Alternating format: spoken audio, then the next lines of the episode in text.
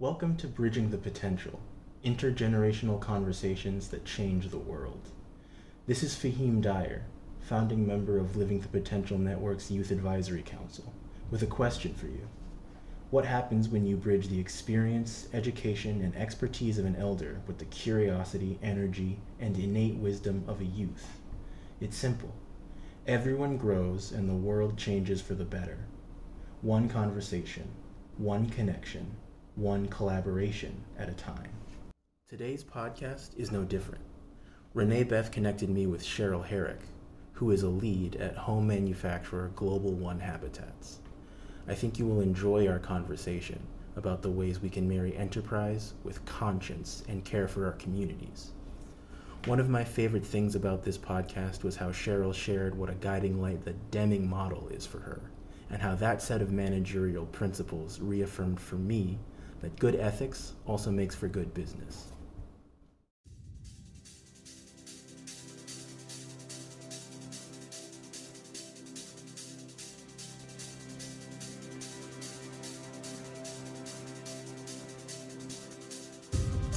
Hello, this is Renee Beth Poindexter, founder of Living the Potential Network, and your host for today.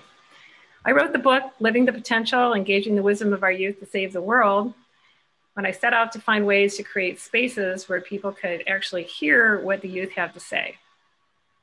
That's what this podcast is all about. I love these conversations.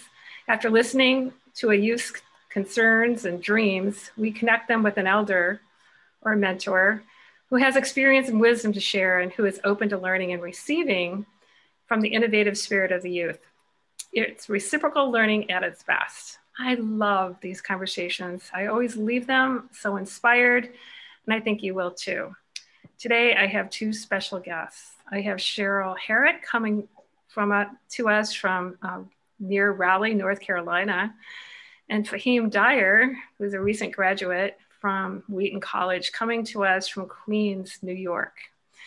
So I want to welcome both of you for being here today and excited to what magic we're going to create. That to get started, I want to bring up Cheryl Herrick.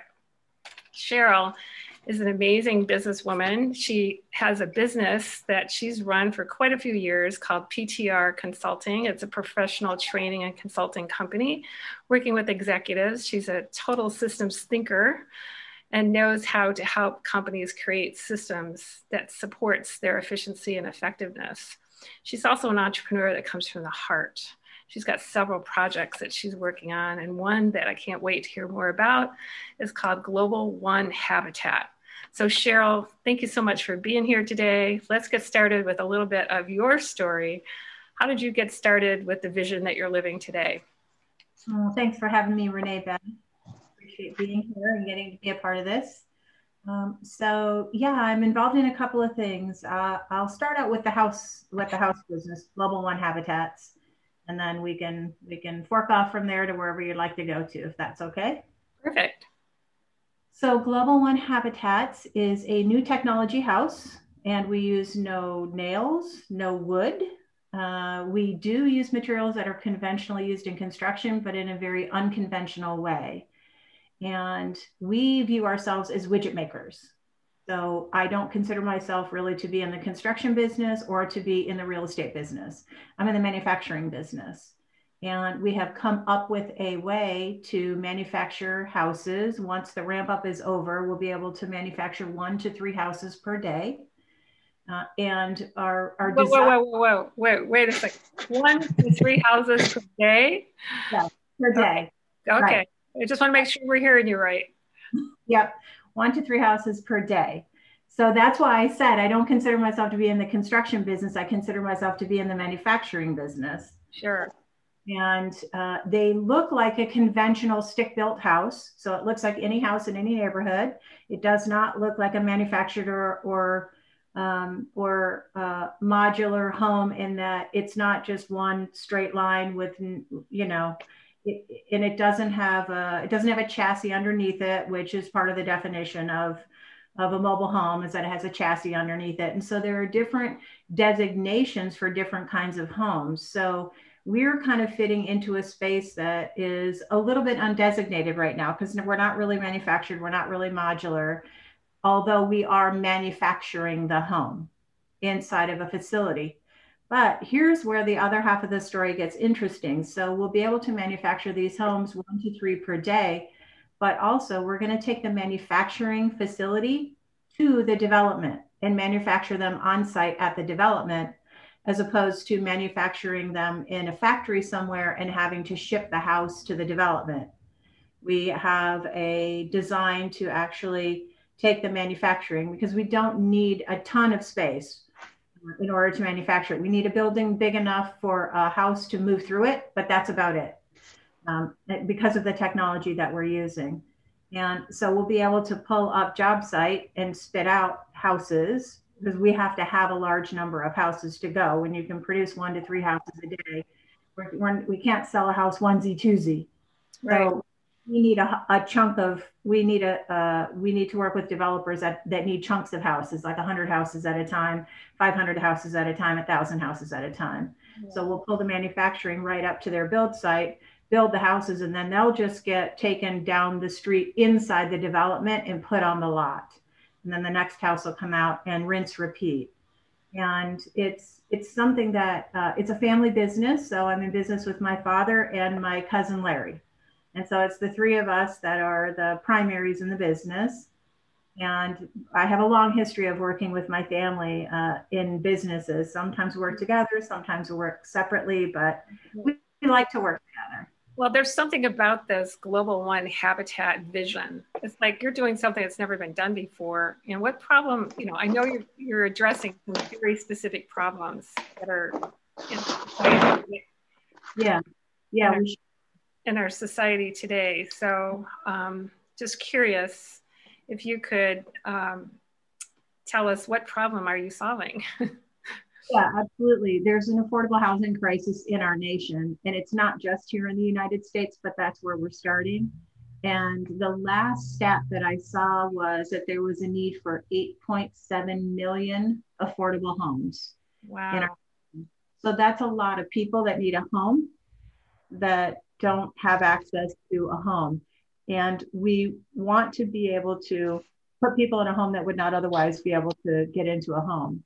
Because the minute, if, if you start building with wood, there's a few things. One, all the processing that has to happen just in a it just just in a tree to turn it into wood for a house there's a significant amount of processing that has to go into that so once you start there and then you start with all the conventional methods to build, it's hard for builders and developers to actually make enough money to stay alive building affordable houses. And so it's not that people don't have a desire to do something, but in the current way of building, it's hard for them to actually make a living building affordable houses. And so a different technology had to come into play that could meet the need and where a business could survive. Because in the world that I come from, you had mentioned in the beginning the systems thinking, you know, thinking about systems and process, in viewing everything as a system. Part of understanding a business as a system is understanding that it has to take care of everything in the business, including innovation and profit. That is all a part of the system because if a business isn't profitable enough to do innovation, they cannot stay alive. And if a business cannot stay alive, they can't serve their customers, they can't warranty their products and stand behind the thing that they produce. So the business philosophy that we use is W. Edwards Deming. He was the American statistician that went over and taught Japan how to do business and how to uh, build quality into their products. And so, and then he came back to the United States and taught us.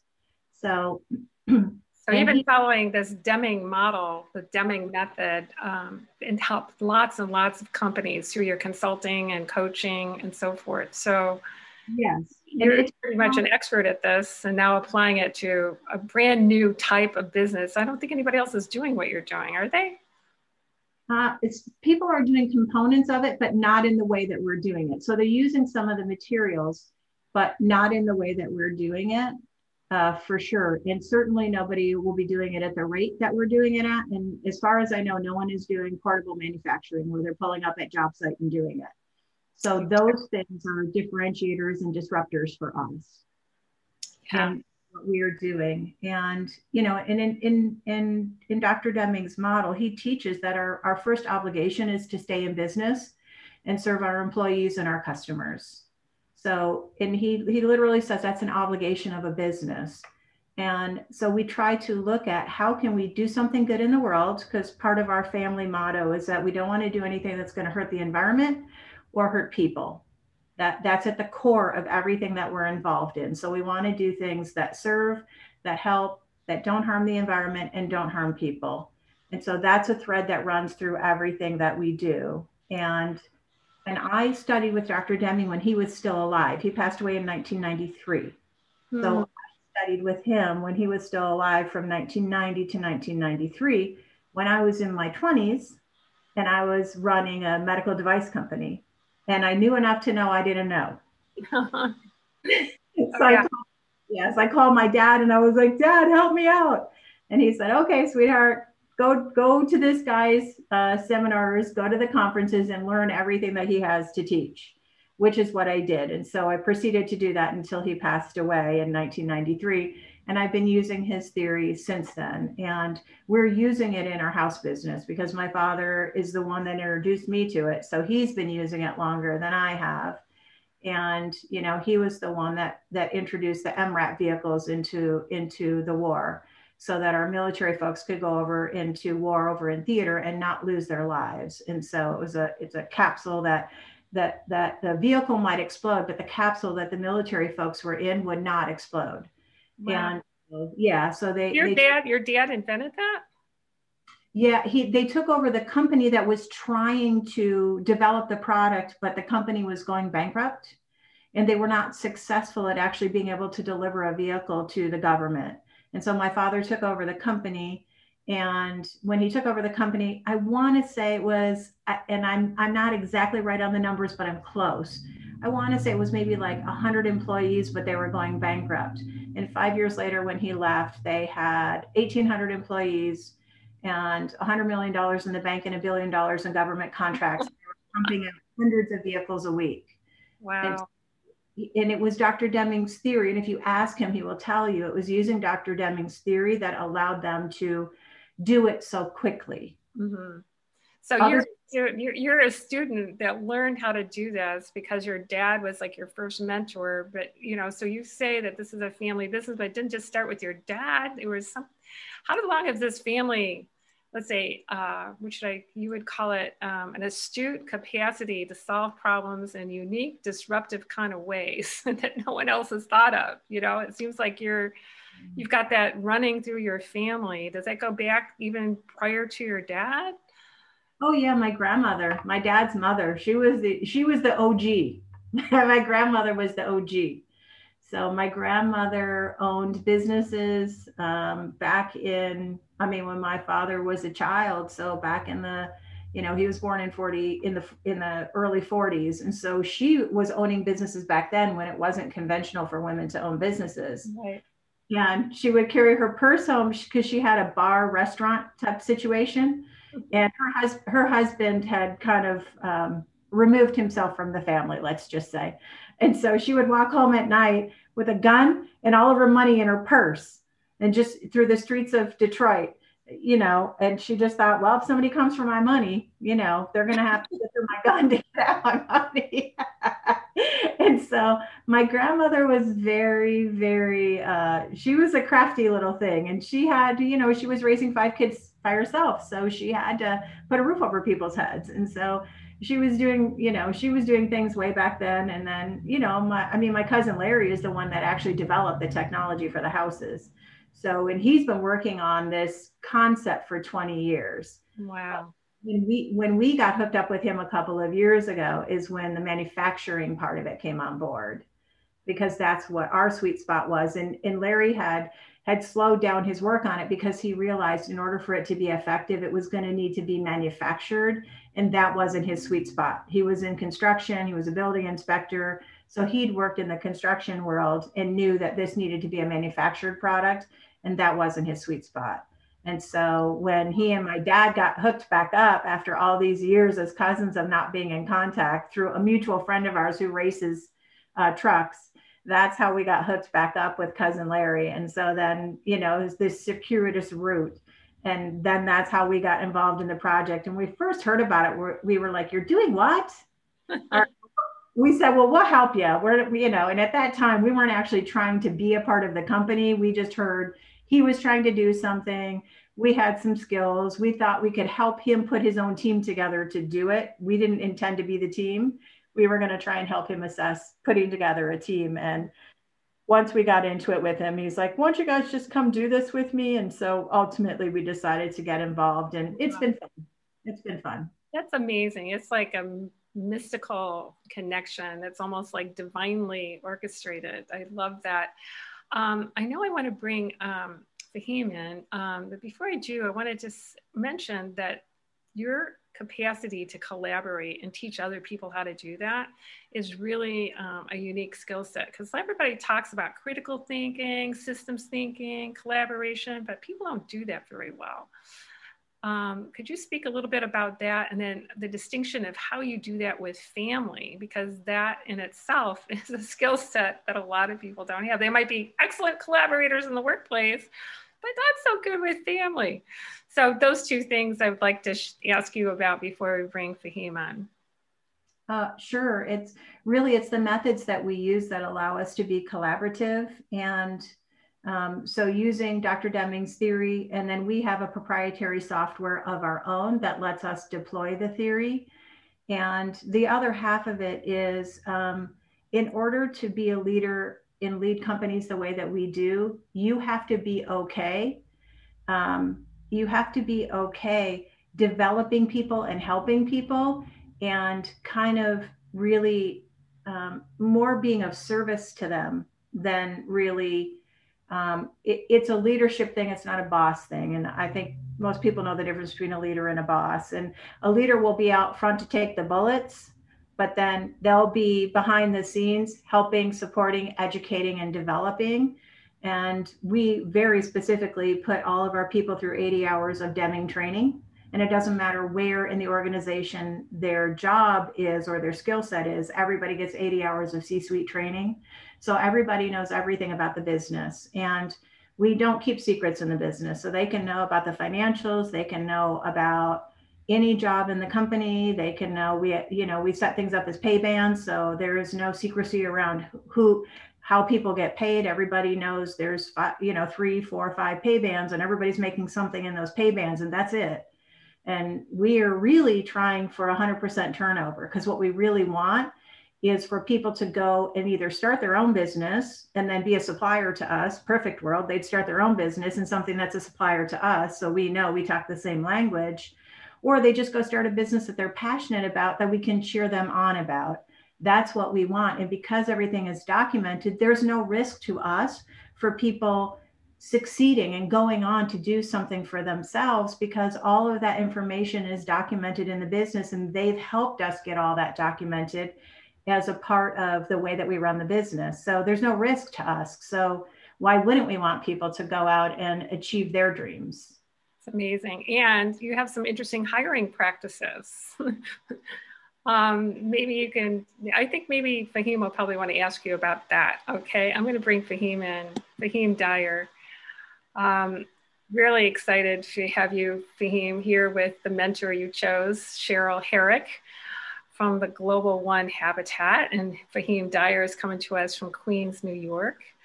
Um, Fahim, you um, tell us a little bit about you and what you're up to these days, and then we'll get into some questions that you might have for Cheryl. Sure, sure. Um, well, I'm Fahim. I, um, I uh, as, as mentioned, I'm a recent college graduate. Um, I went to Wheaton College in Massachusetts.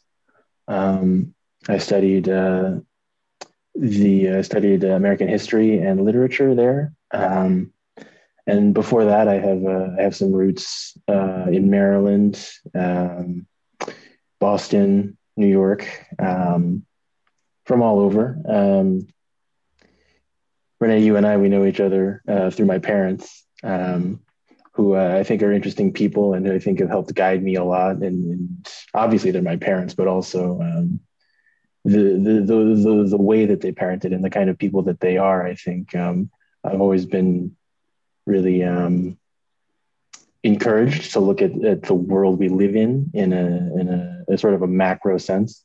Right. Um, and um, follow my passions all the way, all the way up, you know, into the way that everything connects to the greater ecosystem. And you know what? And, How you do that? Maybe because I noticed that you were had leadership positions when you were in both high school and college, but also in some of the leadership that you wanted to bring to the city of Baltimore and other places that you've lived. I mean, you've been active in social causes. So sure. cool to say a little bit about that.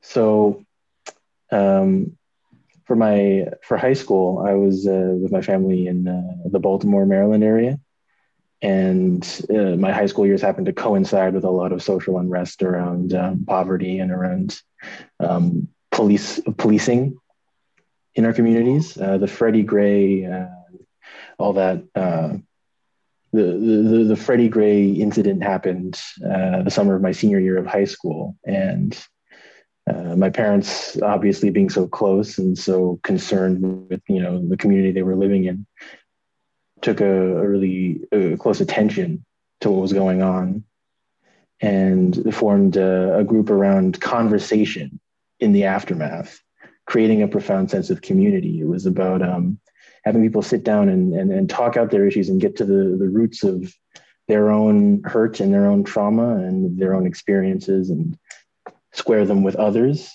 um, to see the because they believe that was the way forward and that was the way to you know have actually constructive outcomes um, communication i think is a clear uh, guided um, constructive communication uh, was to them the key and i got to see a lot of that and i also got to see a lot of different parts of the city of baltimore and the way things worked you know the, the, those conversations and those people i met there's everyone from police um, police officials to community organizers, uh, social workers, things like that, educators. Um, and then later, uh, as I was sort of moving into the professional world, uh, parallel with college, I did work in the city of Baltimore, working to get different um, resident owned and minority owned businesses uh, funding and working uh, through impact investing. And that was, again, another great series of exposures to the community that I was living in and uh, to my people in a way that I think was really helpful. And at every step of the way, there was always, you know, this uh, this necessity to think about the way that I and my peers and everyone that I knew, my family, my neighbors, we all fit into the system as it functioned. And is this function occurring properly? Or how could it be improved? And how do we as individuals and as collectives um, move it in a better direction if it's not um, and that's something that i also pursued in my schoolwork i was part of um, a student policy group called the roosevelt institute that did a lot of writing in the in the grand sense you know writing about policy top down kind of things like that and exploring lobbying and other stuff that wasn't so wasn't so uh, compelling. Um, right, but all part of the system in a way. In other words, if you're going to bring about social change, you've had exposure to many different systems, and that's led you to, um, you know, have a wide range of understanding at such a young age. How old are you now? I'm 23 now. Yeah, 23. So um, now you've moved to New York and um, you're probably seeing a whole new set of issues and opportunities there, right in the middle of a pandemic. Um, so, and it's in the real estate arena. And how does that connect to what you, you know, what maybe your interests, uh, you know, people and solving problems and, you know, New York is New York. There's no place like it.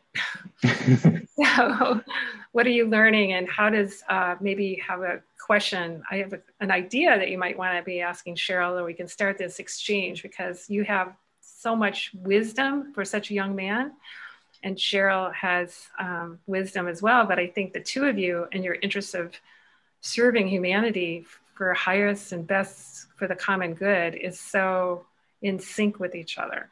So, what is it about New York? Is there anything that you're learning there that adds to your uh, multidimensional view of life and living? Um, well, well, for one thing, uh, I'm learning how to work with family. You know, I work with um, several members of my family. Um, and yeah, and I'm learning a lot about the different facets of the real estate business um, and the ways that all of those facets, again, connect to greater organisms. Uh, as many answers as I get, questions arise, and I'm always, I'm always, always going. I'd say in my current setting. Um, as far as uh, questions for you, Cheryl, um, it seems like uh, important, like Renee, like you said, the something that's important to both of us is common good and um, enriching communities. I was just wondering if you ever, in doing your work, you've uh, had to make decisions that you think were um, maybe maybe worked against you think the, the greater interests uh, or if, if you haven't have you avoided that? Uh, it's a great question fahim and i just want to throw my question out there now so you'll know to what i'm what i'm going to be driving towards because uh, impact investing is something i hear a lot of people talk about and i would love for you to fill me in a little bit on what you guys did relative to that in baltimore because i am not very well versed in that. And so as soon as you said that, I was like, oh, I got to ask him about that. So I would love to circle back around to that if we could. Absolutely. Um, and in terms of the greater good, so uh, I can, I can actually think of a very specific example of something that happened in the last company that we worked in uh, together. My father and I, my brother worked at that company as well. Um, and we did automotive, uh, we did specialty automotive things. Um, and um, and so we used Deming's theory at that company. And part of his theory is that you have an aim. A lot of people have a, a vision statement or a mission statement, something like that. In Deming's language, it's an aim and it's very short, a sentence long. That's it. That defines everything about what you're trying to do in general in that business and um, and so we had um, one of our, our uh, folks that was working with us in sales come to us with a customer that um, we would put um, we would put um, treatments on automotive components.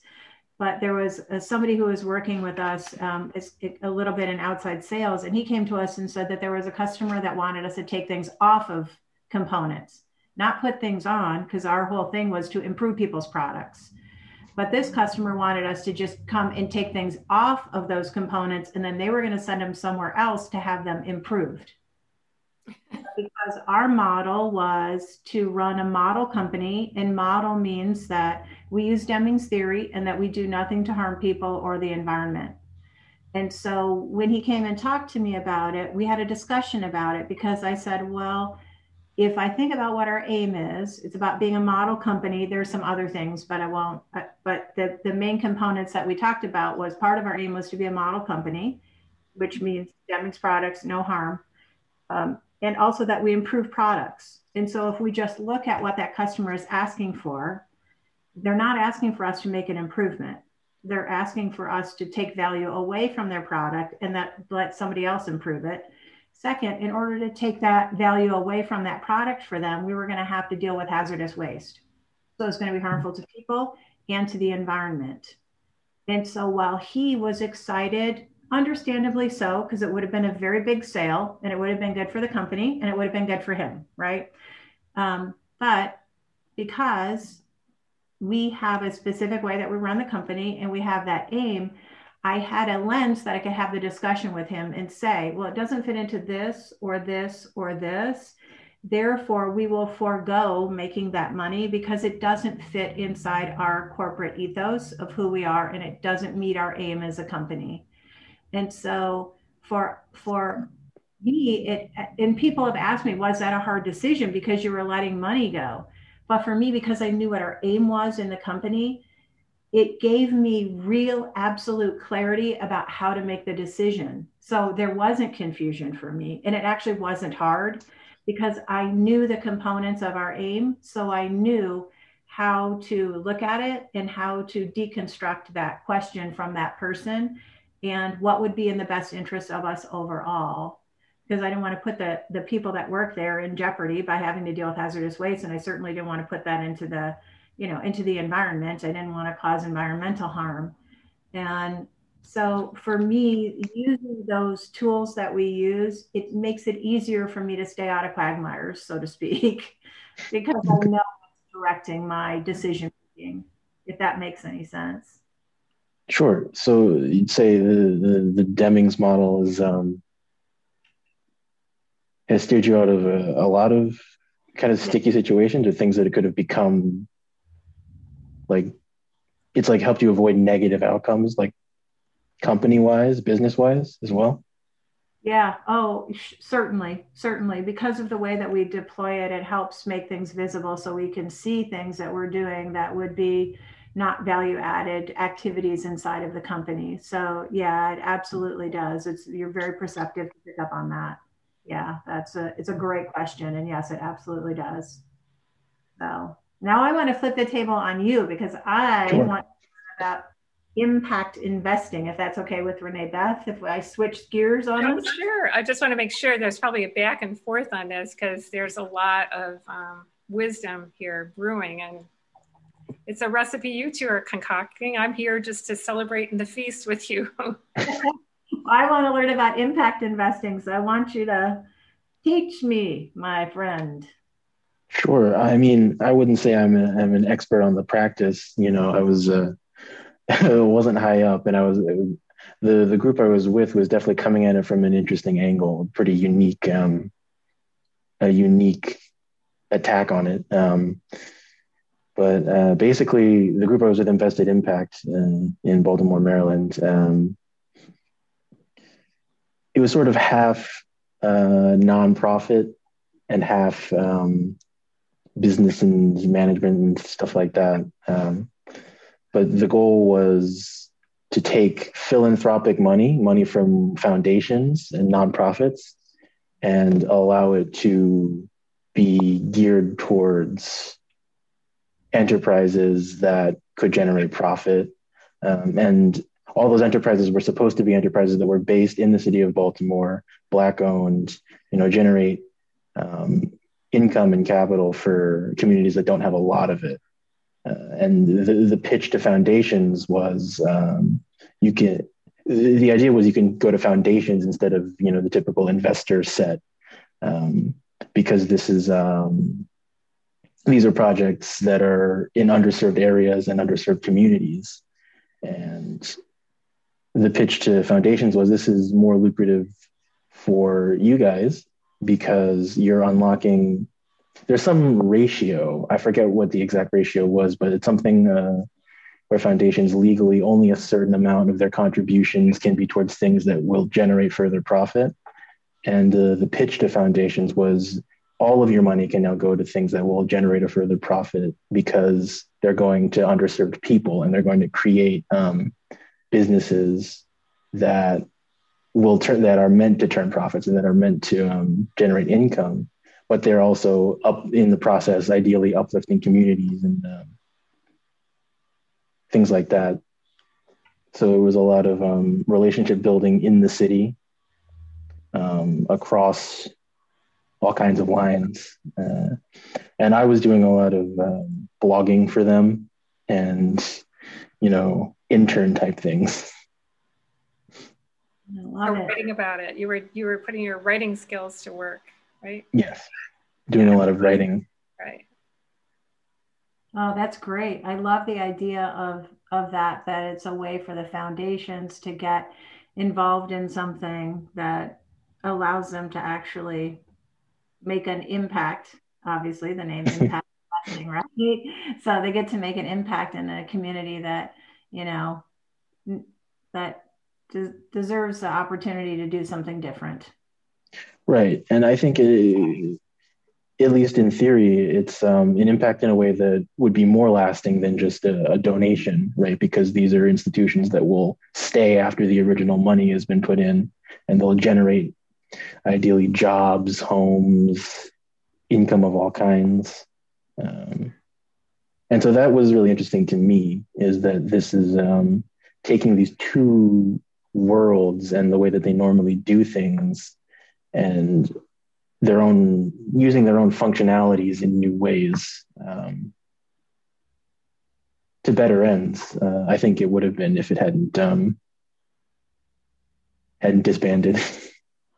Right, right. Well, there was issues. I mean, there's so much good that's starting to happen and problem new problems that are emerging in our society that's we're going to require these types of collaborations and you know when cheryl you were talking about how you're actually so transparent with all your employees and you're hiring specific people that other people probably wouldn't hire. I mean, this is another issue I think that relates to kind of that will resonate with you, Fahim. If Cheryl could talk a little bit about that, because she's solving, if we really made a list of all the problems that she's solving, and then you think about all that the issues that you were solving in Baltimore and that you would like to solve in the world, there's like a list of them they have to do with people and place and profit. You know, they call it the quadruple bottom line for these new B corporations that are starting to come into the play.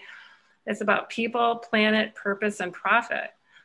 And it's not all about profit first, which is, you know, a lot of people are have issues with capitalistic people who put profit above and beyond all else. But that's not the Deming model. it's about do well, do good, give back, do no harm, and take care of the people in the community along the way. And I think, Cheryl, your company, um, Global One Impact, is um, a Global One Habitat, excuse me, is making an impact. this is another slogan there that you could add, is doing exactly that. And there may be some additional questions that Fahim will have as you talk a little bit more about who are you hiring and what problem is that solving as you're trying to make have 100% turnover where these people actually have jobs as a result of this new industry that you're creating? Yeah, and it's it's a great question. So Dr. Deming talks about, you know, the, the best aim of all is when everybody wins. And so our, you know, part of what we're trying to do when we talk about being a model company is that we want to increase the standard of living of everyone. And part of how you do that is by giving people a chance, giving people a job, and giving them a chance when nobody else will. And so um, we we talk a lot about this. My father talk a lot about this. That people come out of the criminal justice system, and everybody tells them to get their act together, but then nobody will give them a job. So how are they going to get their act together if nobody will give them a job because they have a record, and if they have a record, nobody will give them a job. So it's this it's a cycle that prevents people from actually being able to have agency to make the changes that they would choose to make and so our our hiring practice at um, and and right now we're still on the ramp up at global one but this is how we were going to do it here it's how we've done it at other places is that um, we um, are happy to hire people. And at the last company, the majority of our workforce was people that came through the criminal justice system. And the only thing that we ask is that they tell us the truth. Just tell us the truth, whatever's in your background. Um, unless someone is a danger to the rest of the team, in which case we can't bring them on because everyone is entitled to a clean, safe, respectful work environment. So if someone is in a place where they're still a danger to the people around them, that's a cutoff for us. But anything else, bring whatever it is, it's fine with us. Just tell us the truth in the beginning. And if you're willing to work and you're willing to learn and you're willing to be a part of a team, you have a place with us. And that's been a very successful. So if it's a senior citizen who has for a lot of people aged out and people won't hire them. If it's a veteran that has PTSD or other wounds of war, come on in, we'll take you. If it's somebody that's been inside the criminal justice system and they're trying to, you know, get a job somewhere, and for a lot of them, right, it's it's a part of their, it's a part of what is required of them once they're released is they have to have a job. And so it's a difficult circumstance to be in if somebody has to have a job and then they can't get a job. And so we're we just want to do our part to play a part in allowing people to have agency to create a new future for themselves. And so the when I was saying that we send people through, you know, all of this training, it's everybody, all, everybody that comes in the door because they're entitled to that level of training. Why wouldn't we want everyone to have that level of training? I've been fortunate to have that level of training. Why wouldn't I want everyone to have it? And um, and so, if, you, if my experience has been that if we treat people with respect and give them every opportunity to succeed, far more often than not, they will prove you right, and they will succeed. It is the exception, not the rule, that people won't. And so I, I don't buy into any of this business about you know, you can't find good help these days and you can't that hooey. It's just hooey. I don't subscribe to it. I don't agree with it. It's just not been my experience. So I believe that maybe some people have that experience, but I would ask them, how are you running your business? Is it a place people want to come to work at? So yeah, so th- that's the way that we're approaching it in in what we're doing because we just want everyone to have a chance and then it's up to them to make something of the chance but we're going to give every opportunity that we can. So, right, and it's it's your experience that it's the uh, the rule rather than the exception that people with those opportunities can find some success. Yes, absolutely. It's it's definitely so.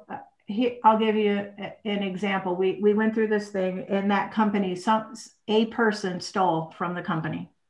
A hmm. single person stole from the company and so everybody got up in arms about how we had to do all these things now because somebody stole. I said, hold on a second.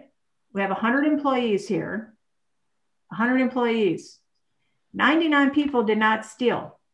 One person stole. I'm going to punish 99 people for the actions of person. That's not going to happen. No, no, we're not doing that. We're not going to change everything about our business and by the way, it wasn't somebody that came to us through the criminal justice system that stole. Just so I wanted to be really clear. The person who stole was not someone who came to us through the criminal justice system. So other people in the company got really indignant about things, but you know what? People, it's an interesting thing. People talk and people mm-hmm. sometimes do things, don't, you know, they they can't help but like speak about it. And so it, it ends up coming out in the wash and it came out in the wash who did it and why they did it. And it wasn't somebody who had come to us, you know, through that had had, you know, past experience with, you know, having had a difficult circumstance. And so, you know, we, we weren't we weren't willing to take an action against everyone for something that one person did. It's just not fair. And I just have had we've had way more success um, with trusting people than we have then then I wouldn't change the way that we do it. Yes, people are going to take advantage, but if you don't trust people, they're still going to take advantage. Mm. So treating people well or not treating them well, the people that are going to take advantage, they're just going to do it. And I would rather be working inside of a company where we got along and collaborated and we trusted each other.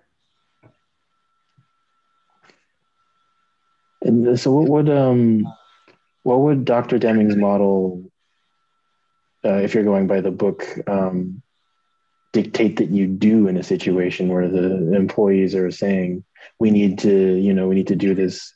I don't know what the specifics were, but like surveillance or something like that, because somebody stole. And now to prevent future infractions, we need to implement some other kind of uh, something punitive.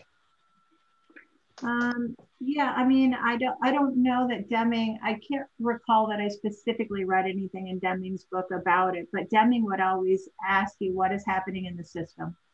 What is happening inside of the system of your business? Um, and was there something going on in the system of the business that that created that circumstance, or was it just an individual taking an action? Because Dr. Deming says that there's two methods that things happen, either by special cause or common cause.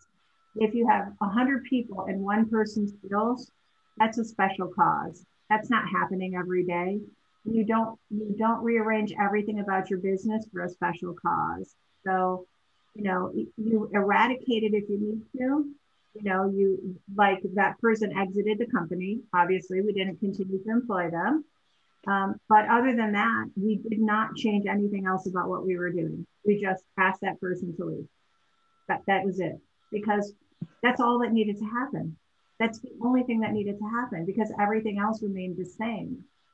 And, you know, I would be curious, like, your experience and, and, you know, I know you were talking a lot about this, you know, the, the program that you guys were doing in Baltimore. And I wonder how, um, how those conversations because like i'm thinking about like some of the conversations we had internally some of which i don't think it's appropriate for me to not necessarily talk about but um, how the primary conversations were um, that for the most part people wanted to still be supportive of their teammates and people didn't want to rush to judgment and they didn't want to rush to um, accusing people or name calling or things like that. There was a small number of people that maybe wanted to do that, but the majority did not want to do that. And so I'm curious about like how the conversations went when you all were were having, like you were saying with you and your parents, you guys were having conversations to I'm probably not going to word this the way that I, I don't know if I'm going to word this right, but to, to further understanding so that you can mm-hmm. create more understanding amongst people and so, did you find that people were far more willing to search for understanding than they were to point fingers at each other? Because that that was our experience. So I'd be curious what that was like for you guys when you were having those conversations. I think it was always a, a push and pull. You know, especially when it's um, larger groups. There's always the impulse to sort of, you know, go into into into combat mode, especially with something as charged as you know we're being patrolled and surveilled and attacked and all of that. Um, and it's part of why they I think they needed um, what they uh, what the purpose of the group was is that the, the first reaction in that situation on both sides is going to be to put the walls up and to go on guard and to be um, to be ready to to fight for for your you know your your corner. Um, and it takes a little bit of coaxing and a little bit of um, explaining and a little bit of mediating from a neutral party i remember the the flag uh, the flagship uh, events that uh, capsoc creating a of community did were these large like town hall discussions where they'd have community members um, from all different corners of the community come and attend and talk. Um, I think uh, a key part of the format of those, though, was that there was um, Jean Lloyd. She was um, a mediator and an instructor and a, a, a professional conversation facilitator. She had the mic and she was, you know, passing it back and forth and sort of had control of the room. Uh, and so I think your neutral parties helped a lot of uh, helped a lot with the the unwinding of the the tension and the course correction when things got too um too you know too much of the blinders up. Yeah, yeah, you guys were already coming from a place where you hadn't had enough opportunity to build relationship, and I think that's probably the the thing that we had working in our favor is that we start really early on working very diligently to understand people, to build relationships, to to give people education and to start the collaboration as soon as possible when people get onboarded so that they understand the context with which we're working around each other. Sure. So I, I think we had that benefit um, of that. And I, I think you, you know, certainly you all were in a much more difficult circumstance to bring some resolution. And I'm, I'm really impressed that you guys were able to have those conversations and have somebody in there to come mediate it. Like that's incredible. That's I was on. Sorry. Uh, I was. Oh, sorry. No, no, no. Go ahead. No, no. Go ahead. I was honestly surprised too that those conversations went as well as they did. You know, given you got you know like you've got the police and the Nation of Islam in the same room, and people are, you know, having a civil discussion. Um, I think maybe also you there's more incentive to work together to collaborate when you're talking about like internally inside of a business versus you know um, just a neighborhood with all these different institutions in it um, that maybe have different interests and things like that. Uh, I, I, think a, a lot about um, the business I'm in now, real estate, um, where the the we're across a lot of different kinds of asset classes, but um, one of them is residential, uh, managing apartment buildings, and um, there's a there's a little bit of a, a, different incentive there too. You know, your our business is being landlords, right? And you know, the customers are tenants. Um, I was just thinking about um, recently uh, during the pandemic. There was um, there's this program I think that the city introduced to provide rental assistance to people experiencing um, housing insecurity, and so a lot of uh, empty apartment buildings. The city just started paying the rent for people who were on the streets to come live there, and uh, one of our buildings has uh,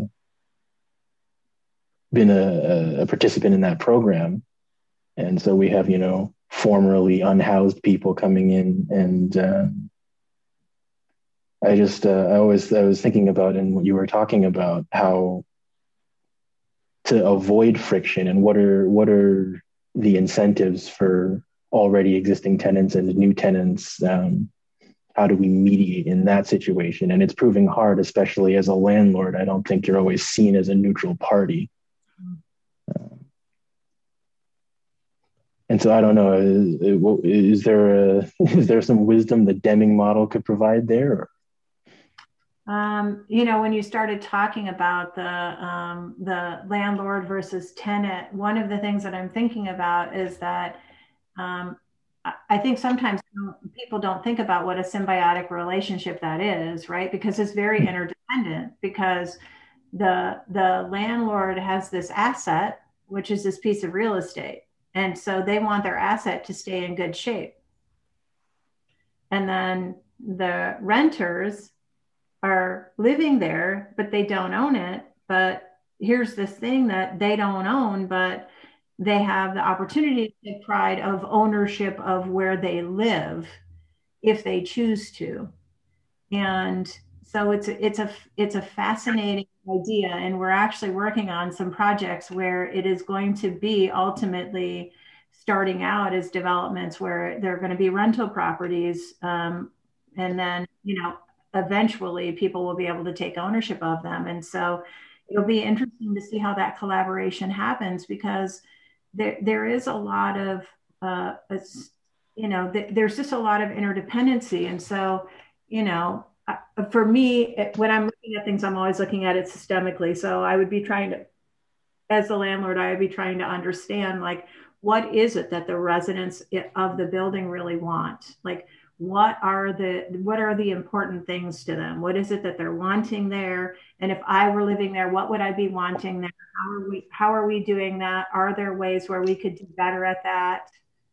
Um, you know are there unmet needs that people have that we as the landlord could be taking a look at for ourselves because I guess I would. I, I actually am not sure I would look at it that much different than being the people inside of an organization, which is that we always feel like if we take care of the team, the team will take care of the customers. And so our job is to take care of the team. And so if if the landlords kind of viewed their tenants as the team, if they take care of the team, which is the tenants, then the tenants will take care of the structure.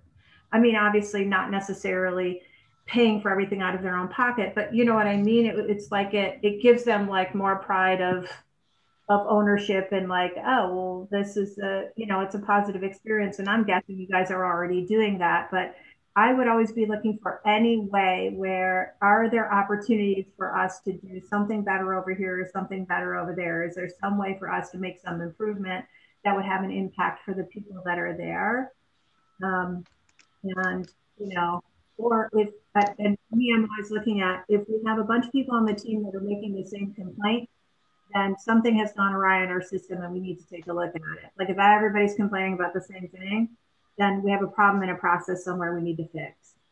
So that's I think that's where I would start looking is if, if there are particular things that are routinely complained about by a lot of people, there's a there's a breakdown somewhere. And so I would start there because that's a you know that's a that's a high volume thing. And if you start to address the high volume things, then you can get on to the more nuanced things. That's my just thinking off the top of my head without being in that segment of business that if if it were me, I think that's where I would start. Yeah, that makes a lot of sense actually. I... That's perfect. Well, yeah, you know, today's conversation, I want to thank my guest today, Cheryl Herrick from uh, North Carolina and Fahim Dyer from New York. And um, it's just been a jam packed conversation with so much wisdom. I wonder what you're each taking away from this conversation. How's it affirmed or enlightened or empowered you? Um, I think I'll ask you, Cheryl. It sounds like you you've got some wisdom from Fahim today. What would you like to share as some of your takeaways? Oh, well, first off, I'd like to thank Fahim for his time because I know he's very busy. I appreciate you sitting and chatting with me today. And um, yeah, I'm I'm I am now. You have motivated me now to go out and learn much more about impact investing. So thank you for the. The minute you said that, I was like, oh, okay, I want to learn about this for sure. Um, and um, and also, I I just I'm always moved by people that have a heart for doing something good in the world, and everything that you talked about in your story is in some way represented you caring about other people and that caring nature of shown through in every different story that you talked about and that is very inspiring to me. It is very inspiring to me. So when you know when people talk about you know the next generation see you are uh, what you are the kind of people that i experience. So it's hard for me to relate when people you know people have a different experience because you are what I experience 99% of the time. And I love that there's care with everything that you're involved in. And that gives me encouragement for the future of our country, very much so. Wow. So, Fahim, take that in. yeah, take it in. And really, what, what are some takeaways that you've gotten from Cheryl Herrick today? Sure. I think um, there are some management points that I think were really insightful that I need to I, I need to internalize for sure. Um, I think there's also in your comments just now. There's uh, again for one very kind, and I appreciate them, and also there's some insight in ways that I had always sort of thought about, but never really had distilled in quite that way. So thank you. Um, yeah, there's a I have some notes here. I think the, the, the clarity that you get from doing what is uh, ethical and the and the ways that that will come back to not bite you.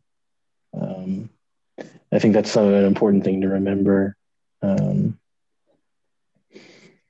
things like that. I just I'm I didn't realize the time was up actually. I know time goes by really really fast. I'm sure. Well, let me tell you what I, I've gotten from both of you today is um, first of all, my commitment for intergenerational conversations that matter.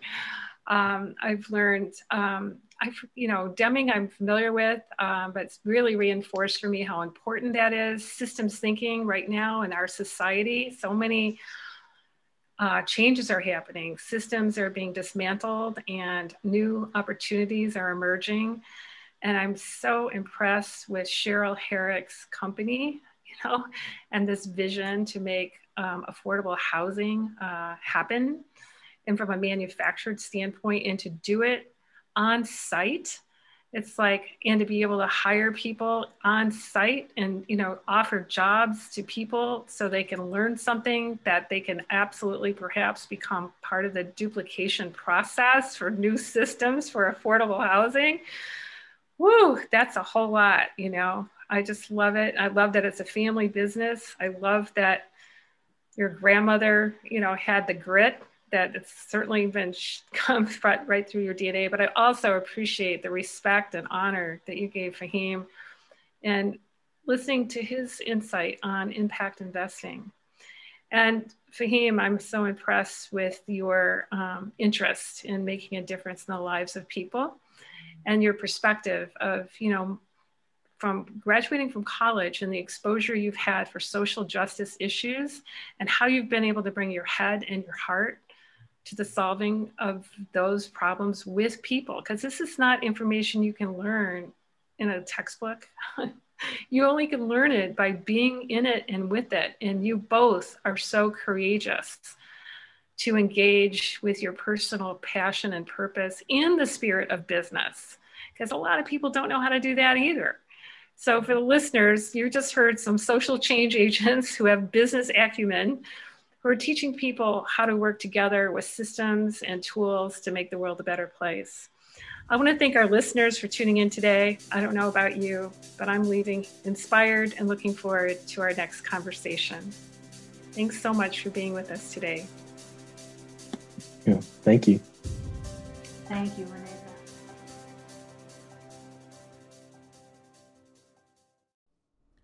I hope you enjoyed that as much as I did and will join us for the next Bridging the Potential podcast. If you're interested in what we are doing here at Living the Potential Network, please visit our website, www.livingthepotential.com, and check out the first two chapters of Renee Beth's book, Living the Potential Engaging the Wisdom of Our Youth to Save the World. Till next time.